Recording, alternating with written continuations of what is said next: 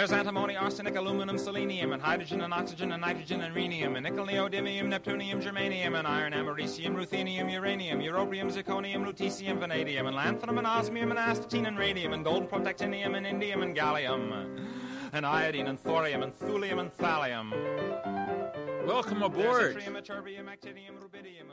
As usual, let me toss out a couple of questions.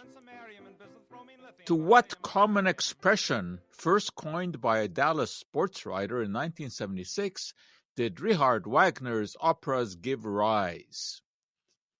Next question. What is McIntyre powder? So there are the two questions for you. McIntyre powder and to what common expression first coined by a Dallas sports writer back in 1976 did Wagner's operas give rise? I'm Joe Schwartz. I direct McGill University's Office for Science and Society. My background is in chemistry, which I think is the science that ties all the other sciences nicely together. Because we define chemistry as the study of matter and the changes that matter undergoes, and that basically involves just about everything in life. And I think that if one develops a good feel for what molecules are all about, molecular structure, and the kind of reactions in which they can engage, you have a pretty good feel for what is reasonable and what is not reasonable in the world. Well, let me start out today by uh, admitting something. I know very little about Pilates, and I must admit I had never heard of Cardi B. Well, it turns out that the two names have something in common, they were both mentioned to me in questions about chemical risks. Should I return my Pilates ring? One of the uh, questioners asked me. And the other one wanted to know why Cardi B was promoting toxic clothing. Well, both of these questions came to me by email, and they had attachments. Each one had a picture as an attachment of a warning label. The Pilates ring warned this product can expose you to chemicals including lead, which is known to the state of California to cause cancer and birth defects or other reproductive harm. The other email, questioning about the toxic clothes, was accompanied by a photo uh, with a garment that looked like some sort of neon pants it says this product can expose you to di-2-ethylhexylphthalate, lead, and cadmium, which are known to the state of California to cause cancer, birth defects, and other reproductive harm. Well, I said I don't know much about Pilates. I know a little bit about Joseph Pilates, the, the person. He was uh, a sickly kid and uh, born in 1883 in Germany. And after reading about the ancient Greeks' emphasis on athletics, he turned to exercise as a possible remedy for his asthma. It seems to have worked because he became an avid skier, a boxer, and gymnast. And uh, in 1912, he emigrated to England. But when World War I broke out, uh, England was not a good place to be for a German, and he was interned as an enemy alien very much like uh, here in Canada during the Second World War and in the US as well, Japanese citizens, even if they were American or Canadian, were interned as, as uh, enemy aliens. Anyway, um, while he was in confinement in England during the First World War, he developed a system using bed springs to exercise and against resistance. So the, the bed springs had enough of a pull on them to be used as a form of exercise. And during the 1918 influenza pandemic, none of the people that he trained with uh, these bed springs and his exercise regimen died. And he claimed that uh, it was due to the protective value of what came to be known as the Pilates system. After the war, he returned to Germany, where his exercise regimen was adopted by dancers. Then in 1926, Joseph Pilates emigrated to the US and his system began to gain widespread popularity. Resistant training is a big part of the program, and a Pilates ring, as I discovered, is made of plastic or uh, plastic coated metal, and it provides resistance. You can kind of squeeze it. Uh, you can squeeze it with your hands, squeeze it between your legs. Anyway, it, it's uh, uh, interesting little device, and it it it is kind of reminiscent of the thing that uh, uh, Jane Fonda was once uh, selling, the, the so-called Thigh Master. Anyway, it is the plastic component that is responsible for the warning label, and we'll get back to that. Now for Cardi B. As now I know, I have learned, she's a popular rapper uh, and I'm not much into rapping. My likes uh, are more towards uh, Broadway music. Anyway, I learned that Cardi B is known for her sexy clothes. That's part of her image. And she has collaborated with Fashion Nova to produce a line of apparel that includes various items made of uh, vinyl. And these are the ones that uh, sport the uh, warning that has caused concern among women uh, when they discovered this label after purchasing the item. So the question, of course, posed to me was working out with a Pilates ring or wearing vinyl pants a la Cardi B. Does this present a risk? Well, it all depends on how one interprets a controversial California law originally known as the Safe Drinking Water and Toxic Enforcement Act that was passed back in 1986. Let's take a quick trip back to those days, uh, just before the passage of the law. Uh, it actually was uh, better known as Proposition 65 because that's the way it was noted on a ballot that voters were going to use to uh, to vote. And there was a lot of concern in those days in California about nitrate runoff from fertilizer into drinking water and solvents released by the fledgling silica chip industry uh, into into water. And the state government proposed a law would prevent businesses from discharging known toxic substances into water systems from where they could end up in drinking water. And this law would also require warnings on items that contain substances that would pose a risk of cancer or reproductive harm. Well, this proposed law became an immediate battleground with industry, fiercely opposing it, and environmental groups and a number of Hollywood celebrities lobbying for its passage a group led by Jane Fonda, Whoopi Goldberg, Rob Lowe, Michael J. Fox. They toured California in buses dubbed the Clean Water Caravan to boost support for Proposition 65. Well, the lobbying by the government and by the celebrities proved to be successful, and the bill passed by a vote of 63% to 37%. And Proposition 65 became a law, it was pretty effective in regulating discharges by industry. Drinking water quality improved. However, the proposed warning labels on consumer products opened up the proverbial can of worms. The dose makes the poison is, of course, the cornerstone of toxicology, but with carcinogens and hormone disrupting chemicals, the establishment of a threshold level below which risk is insignificant is a difficult matter. For carcinogens, a somewhat arbitrary danger level was set at a dose that would present more than a 1 in 100,000 risk of cancer assuming a lifetime exposure, and reproductive toxins were deemed to be dangerous at a dose above 1 one thousandth of the no observable effect level as determined by animal studies. Now, this has huge safety factors built into it. These animal studies you give animals a substance in increasing doses until you find that there is some effect. Then you cut it back to a dose that has no observable effect. And because humans are not giant rodents, there is a safety factor of 1000 built in. So you take the dose that causes no effect in animals, you divide it by a thousand, and that is the amount that is thought to be safe for humans. And this is the amount that is regulated by Proposition 65. Well, a slight excess above that is not going to cause any harm because it's got this gigantic safety factor built in.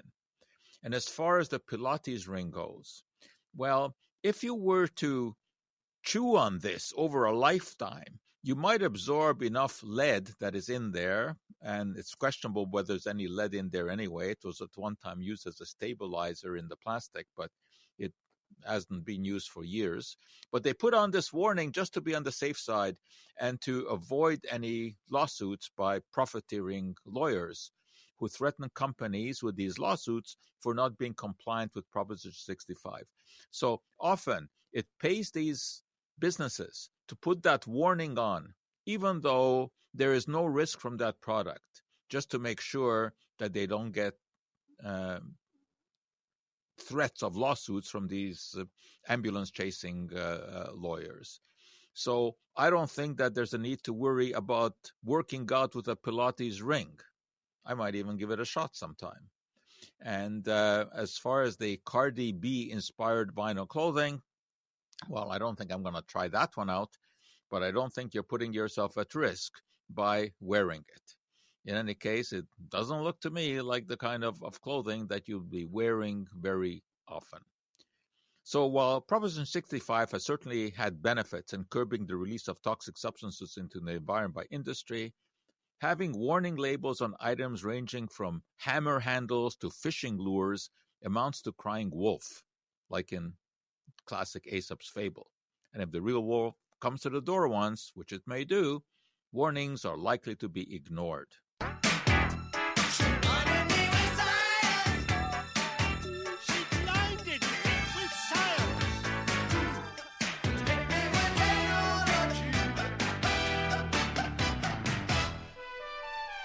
Hey, today is uh, seemingly a day for uh, mea culpa.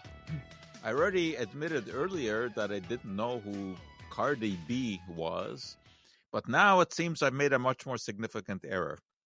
As I am reminded by Jody, my significant other, who listens to the show religiously, as of course she should, and who is also uh, a yoga teacher and knows all about exercise, and in fact has a Pilates ring uh, which I used last week in a video that I did. Now she tells me that I made a big error, which now I, I, I know that I did. I said that uh, Jane Fonda invented or promoted the Thigh Master. No, she did all kinds of exercise videos, that's for sure. But the Thigh Master was Suzanne Somers' invention and made her rich. And of course, I know all about Suzanne Somers. I've had my differences with her uh, for sure. Uh, I've written a number of uh, columns about her and her promotion of her anti cancer nonsense, claiming that there are natural substances that can be used to, to treat cancer, claiming that uh, she, in fact, had cancer and it was her reliance on, on uh, nat- natural substances uh, like Iscador that uh, uh, prevented any recurrence. She forgets to tell people that she actually had a lumpectomy. Anyway, uh, she's uh, Suzanne. One thing is for sure, she certainly does look good. Uh, she's well into her 60s and she looks um, much younger than that. And maybe some of that is due to her thigh master and the, the exercise. So, uh, yes, so there's my correction there. I uh, should never have suggested that the Thigh Master was uh, linked to Jane Fonda. It is, of course, Suzanne uh, Somers. All right. Uh, I still have my questions and I do not have answers yet. I asked, what is McIntyre powder? And then I also wanted to know about an expression that was first used by a Dallas sports writer in 1976. And it's a common expression, and um, it originates with Richard Wagner, German composer's operas. So, what is the link between uh, Wagner's operas and this very common expression, first coined by a Dallas sports writer in 1976? 514-790-0800. That's the number to call. You can also text me at 514-800. Uh, let me tell you a little bit about nuts. I like them. I, I uh, eat them pretty regularly, but I want to tell you something more scientific here. Observational studies are interesting, but it's interventional studies that are the nuts and bolts of nutritional science. Well, let's talk about nuts. And a study in New England Journal of Medicine uh, that generated a plethora of nutty headlines about, quote, nuts reducing the risk of death. Now, that kind of verbiage drives me nuts. Why? Because you cannot reduce the risk of death. It is 100%, save perhaps for one questionable example 2,000 years ago. But the risk of death during a specific period can be reduced. And that is just what happened in this particular study. In an observational study, researchers attempt to glean information by observing the habits of a population over a period of time. In a long term study monitored by Harvard scientists, nurses and physicians filled out dietary questionnaires every couple of years. When the subjects were divided into groups based on their nut consumption, it turned out that there were fewer deaths among the nut eaters even when other factors such as exercise habits and calorie consumption were taken into account. Of course, this doesn't mean that nuts have some special health benefit. It may be that they just replace some less healthy components of the diet. Interesting, especially given that a number of other observational studies have come up with similar results, and that nuts are rich in antioxidants, which conceivably could have health benefits. When evidence from all studies is combined, subjects consuming nuts at least four times a week show an almost 40% reduced risk of coronary heart disease compared with those who never or seldom eat nuts. Each additional serving of nuts per week is associated with an average of 8% reduced risk of coronary heart disease. Of course, only an interventional study would classify would clarify the situation. That would involve following two groups of subjects for years, for many years, with the only difference between the groups being nut consumption. You'd have to keep everything else in the diet essentially the same. Since this would be far too challenging to organize and to monitor, we are left to make an educated guess. A handful of mixed, unsalted nuts, underline unsalted, is definitely a better snack than chips, cookies, or Twinkies. Will it reduce your risk of death? Nothing can do that. But it may help put it off, especially if you use the nuts as a reward for your taste buds after exercise. Keep in mind, though, keep in mind that nuts are rich in calories. They contain fats. Now, the fats that they contain are mostly of the unsaturated variety, which is good in terms of cardiovascular disease, but you can go overboard with calories pretty easily if you get addicted to nuts. So having them as a snack in small doses is a good thing. Moderate nut consumption is something that I think anyone familiar with the tenets of nutrition can recommend. All right, I do actually have an answer to my question about the Wagner uh, operas the expression that I'm referring to. Of course, it ain't over till the fat lady sings. And that has an interesting origin because turns out that in many of Wagner's operas, the end comes when the female lead, who just happened to be rather uh, endowed calorically, let us say, in in uh, in Wagner's day, sang. And uh, there are many stories uh, uh, about that. Uh, you know, uh, overweight uh, opera singers, Birgit Nilsson, Maria Callas, all uh, had issues uh, uh, with that. There was even um, a case of an opera singer, Deborah Voigt, who was sacked from Royal Royal Opera House because she was too too overweight and could not fit into the dresses and she underwent bariatric surgery, lost 45 kilos, and then was reemployed at the opera house. Did she sing better after? I don't know. I'm I'm not a big opera fan, so I don't know. Uh, I don't even know if I listen to it if I would be able to tell the difference. But I know that uh, you know classically there have been a lot of opera singers who have been uh, overweight, not only women, men as well. Luciano Pavarotti, of course, was uh, not a skinny person. And uh, it seems also that Enrico Caruso, uh, the most famous, I guess, of the uh, opera male opera singers, uh, was also uh, overweight. When he sang at the Metropolitan in 1910, one of the New York newspapers wrote, there's no getting away from the fact that Mr. Caruso, who evidently did not spend last summer in fasting, if he did in prayer, was an apparition almost fatal to illusion. Um, but nevertheless, the critics apparently were very happy with his uh, performance. Uh, but of course, it's uh, it's not a requirement for opera singers to be overweight. Of the famous three tenors, uh, only Pavarotti was overweight; the others were uh, quite slender. But anyway, this expression "it ain't over till the fat lady sings," very often used for sporting uh, outcomes, uh, is linked to Wagner's operas. Do you look upon the universe with wonder in your eyes? Do you tingle with attention when you're taken by surprise? If a problem should perplex you, does it put your brain in gear? Then you're ready for adventure on the science frontier. Okay, we uh, answered a question about uh, when the fat lady sings. Let me uh, replace that with another question.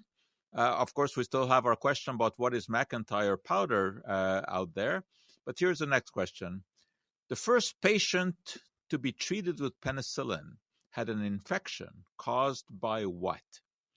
So, what caused the infection that uh, required the first treatment with penicillin. Okay, you give us a call, 514-790-0800. You can also text to 514-800. And I think Jerry has an answer to... Hi, Dr. Joe. Hi. I think the powder uh, is uh, kind of an aluminum dust that miners were made to inhale to supposedly protect themselves. Exactly. Yikes. And uh, this was first used in the McIntyre mines in uh, northern Ontario. And uh, of course, miners are susceptible to various diseases, including silicosis, because when um, they mine, the air gets full of a lot of, of uh, silica powder. And uh, it was believed, as it turns out uh, erroneously, that if you first inhaled very fine aluminum powder, it would protect you against silicosis. So the miners, before going down the shafts, went through a room where very fine powdered aluminum was dispensed into the air, and they were told to take deep breaths. Not only was this not protective against silicosis, but it later turned out it predisposed them to some neurological disease, particularly Parkinson's disease. And uh, there are uh, all kinds of issues still outstanding about compensation for some of these uh, miners. But it's a very interesting example of science gone wrong. And uh, something that was supposed to be protective actually turned out not only to not protect, but to actually cause harm. So that's quite right. That uh, is what McIntyre powder was very finely powdered um, aluminum. And just as a little side note to that story, um, it was very finely powdered aluminum that uh, played a role in uh, in a classic movie, and uh, that classic movie was in 1939. Do you know what movie we're talking about? Uh, arsenic? No, no. I was going to say arsenic old lace, but that wouldn't be it. No, I don't. I don't know. Okay, that it was the Wizard of Oz, and the interesting story there uh, was that Buddy Ebsen, who at that time already was a Hollywood uh, star, or at least a musical star, he was hired to play the role of the Tin Man, and uh, in order to make him look tinny, he was covered with aluminum dust, and he inhaled some of the dust, and he had a very bad reaction to it, and he ended up in hospital and they paused with the movie for two weeks, waiting to see if he could continue the role, and he couldn't. And then they hired Jack Haley, uh, who played the role in in the film. So it was aluminum powder that prevented uh, Buddy Ebsen from having that very famous role in one of the most famous movies of all time. But on the other hand, he went on to star in the Beverly Hillbillies, which also got uh, a great deal of attention. All right, so now we have answered uh, that question as as well. So we still have outstanding. The first patient to be treated with penicillin had an infection caused by what? And uh, I'll ask you yet another one. What is Fregoli syndrome? What is Fregoli? F R E G O L I. What is Fregoli uh, syndrome? All right, if you give a if you know the answer to any one of those, uh, we go. We'll uh, you give us a call five one four seven nine zero eight hundred or text at five one four eight hundred. Uh, already have uh, an attempt at the penicillin answer that it was a, a sexual uh, transmitted disease. That is not the case. That is not the case. That's not what penicillin was first used for. Also, I have someone asking about uh, nuts, uh, saying that uh, they're allergic to one type and not another, allergic to almonds but not to Brazil nuts. And how can that be explained? Uh, actually, quite easily. Allergies are due to proteins and the protein composition of different nuts is is different. I mean, they, they you know they have different genetics. They they grow on different trees. They have uh, different composition, and the protein uh, composition can be different. And you can certainly be allergic to one and not to the other. Peanuts, incidentally, are not nuts; they are legumes. And if you're allergic to peanuts, it doesn't mean that you're allergic to all nuts. And if you're allergic to nuts, it doesn't mean that you're allergic to peanuts. The only way that can be found out is by uh, is by testing. All right, uh, I did get an answer now to the uh, question about uh, penicillin, and uh, it is indeed the correct uh, answer from Drew, who very often texts us. Is, um, of course, goes back to the days of Alexander Fleming. Uh, Alexander Fleming was the first one to note, somewhat accidentally, that a mold that drifted through his laboratory window and settled in a petri dish caused the death of um, bacteria that he was growing in that petri dish. He was ac- actually carrying out experiments looking for substances that had an antibacterial effect uh, he was testing things like saliva, testing tears. Uh, and uh, as the story goes, he went away for a weekend. And when he came back, he saw a mold had um, uh, developed in his petri dish. Most people, of course, would have said, gee, you know, now I got to start this experiment all over again, throwing it all out. But he looked at it very carefully and he noted that around the periphery of the mold, uh, the bacteria had died. Now, this, of course, uh, gave him an idea that there was something present in this mold that had an antibacterial effect.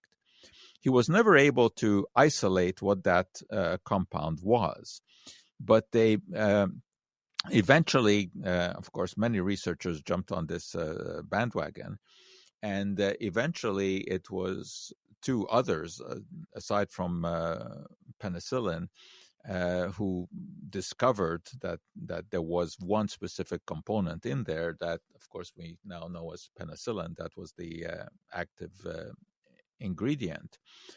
And uh, Florey and Chain were those two re- uh, researchers, and eventually they, together with Fleming, got the Nobel Prize. Even though they they really didn't work together, but without Fleming's uh, original observation, penicillin would not have been discovered. But anyway, once once the active ingredient was um, was isolated, the question was, uh, will it work in people? And there was a policeman uh, who had been scratched by a rose, a thorn, and developed a terrible infection on his face. And he became the first patient on whom penicillin was, was tried. And they gave him this, uh, what at that time was a crude extract, and he got better. And within a couple of days, the infection began to subside. But then they ran out of penicillin, and he began to get worse again but they didn't have any more penicillin. So they decided that, that maybe some of the penicillin had been expelled in his urine after being absorbed into the body. So they collected his urine and they isolated remnants of penicillin, which then they infused into him again. And once again, he got better. And this cycle went on a few times of uh, extracting penicillin remnants from the urine and using it again as a medication. But unfortunately, they eventually ran out of penicillin and the policeman died. But this was the first ever use of, of penicillin. And uh, after that, of course, soon um, became possible to produce this active ingredient in large doses. And when the Second World War rolled around, the Allies had plenty of uh, of penicillin to treat infections, and that was partly responsible for turning the tide of of, of war. We are born to do science. A baby can do it, and so can you. We are born to do science. Just figuring out what's true.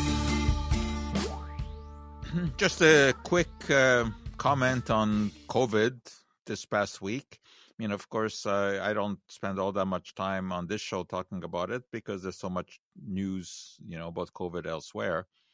But uh, certainly this past week, we had three major studies, again, demonstrating that the vaccine does work.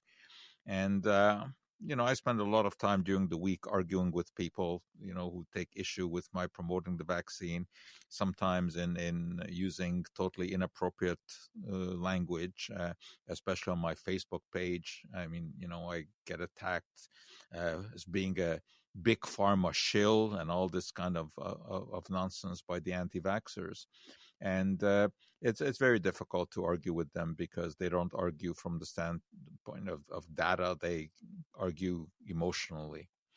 Anyway, this past week, three major studies came out, and each one of these demonstrated very clearly that the vaccines do work. Uh, certainly, the third dose, the booster dose, is what makes the difference.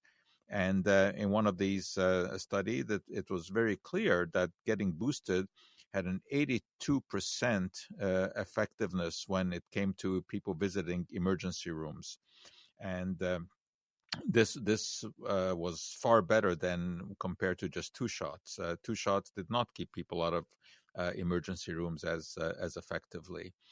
But getting boosted was 90% effective in preventing hospitalizations. In another study carried out by the Centers for Disease Control, they looked at nearly 88,000 people hospitalized in 10 states and of course questioned them about their vaccination status and it turned out that the vaccine was 90% effective in keeping people out of the uh, the hospital and in in um, in another uh, study, uh, turns out researchers found that among those who were boosted, there were 149 cases per 100,000 people uh, of uh, Omicron infection each week. And those who had only two doses, it was 255 cases. It's almost double uh, that. And the, the information is consistent. We see more and more studies. Of course, the vaccine isn't perfect. Of course not. No medical intervention is. But it is very clear when you look at the data, not through some sort of lens colored by the likes of Joe Mercola, uh, but you look at the real data, it is very clear that the vaccine works. It reduces infections. It keeps people out of hospitals. It is not perfect. It is not as good as we would like to see it. Uh, it looks like boosters will be necessary, but there's no question increasing the rate of vaccination is going to benefit the global human population. I think Mary is on the line, had a question. Mary still there? Yeah, Dr. Joe, it's a question about food safety. Okay. Yeah, in the last cold snap, uh, some cans of vegetable and legumes were left in the car, and when they were brought in, the ends of the cans were all bulging outwards. Now, do you throw that in the garbage, or is it safe? Uh, this is because they they had been frozen. They were in. They were left in the car when in the frozen time. Yeah. But unopened. Unopened, yeah. Unopened. Uh, no, it's it's this is not due to bacterial contamination. When when uh, you know when you see a can that has been stored for a long time, normally at room temperature, and it bulges, it is because bacteria have developed in there or have multiplied and have produced a, a gas, and that's the reason for the bulging. In in this case, I I uh, that can't be the the cause because bacteria will not multiply under f- uh, freezing temperatures. How much of a bulge is there? Uh, about as much, uh, but as much as it can uh, stretch. Yeah. No, that's very interesting. And how how long were they in in the car in a frozen state? Uh, maybe two days. And then when you brought them inside, they when I brought them inside, I looked at them the next day, and they, it was uh, like this. and it was bulging. Yeah. Hmm. That's interesting. I have to think about that one. But it, this it's not a safety issue. It, this is not due to, to gases produced by bacteria. Um, this is um, it has something to do with the melting, refreezing uh, cycle. I have to think about that one. Why you would get the bulging, but but I would have. Uh, uh, I'm sure that this is not bacterial contamination. So let me let me ponder that one and see if uh, we can figure out why that would have bulged, and I'll talk about it next week. Oh, thank Okay, you, Dr. Joe. Have a great yeah. weekend. Interesting question. Okay, I had another interesting question. Someone wants to know about the benefits of Himalayan rock salt lamps. Well, let me uh, give you a little bit of background here. You know, in Roman times, slaves were used to mine salt. No, well, not a pleasant chore, obviously. But today in the Ukraine, some people willingly spend several hours a day in a salt mine. They're not there to mine salt, they're there to treat their asthma or other pulmonary problem. This is called speleotherapy, based on the supposed therapeutic effects of breathing air laden with negative ions, which supposedly originate from salt and fill the air in this subterranean cavern. Some studies actually do show the air purification capabilities of negative ions. Indeed, some home air purifiers function by generating negative ions, which then transfer their charge to dust particles. Those negatively charged particles, turn, are attracted to surfaces like walls and floors, which tend to be positively charged. There are also claims that negative ions make people feel more energetic. What's the evidence? That thunderstorms generate negative ions and people feel refreshed after these. Or that waterfalls, which also give rise to negative ions, make people feel good. Not exactly what I would call compelling data. And there's really no evidence that the air in salt mines has an abundance of negative ions. But certainly, there's anecdotal evidence that people with breathing problems feel better after a few hours in a salt mine. I think, though, it has to do with relaxing and being away from pollutants. What do you do if you can't make it to a salt mine? Well, you can buy yourself a Himalayan rock salt lamp. These are cropping up in health food stores and even pharmacies. They look pretty. The lamps are made by boring a hole in a large crystal of salt and inserting a light bulb. What else is inserted? A good dose of hype.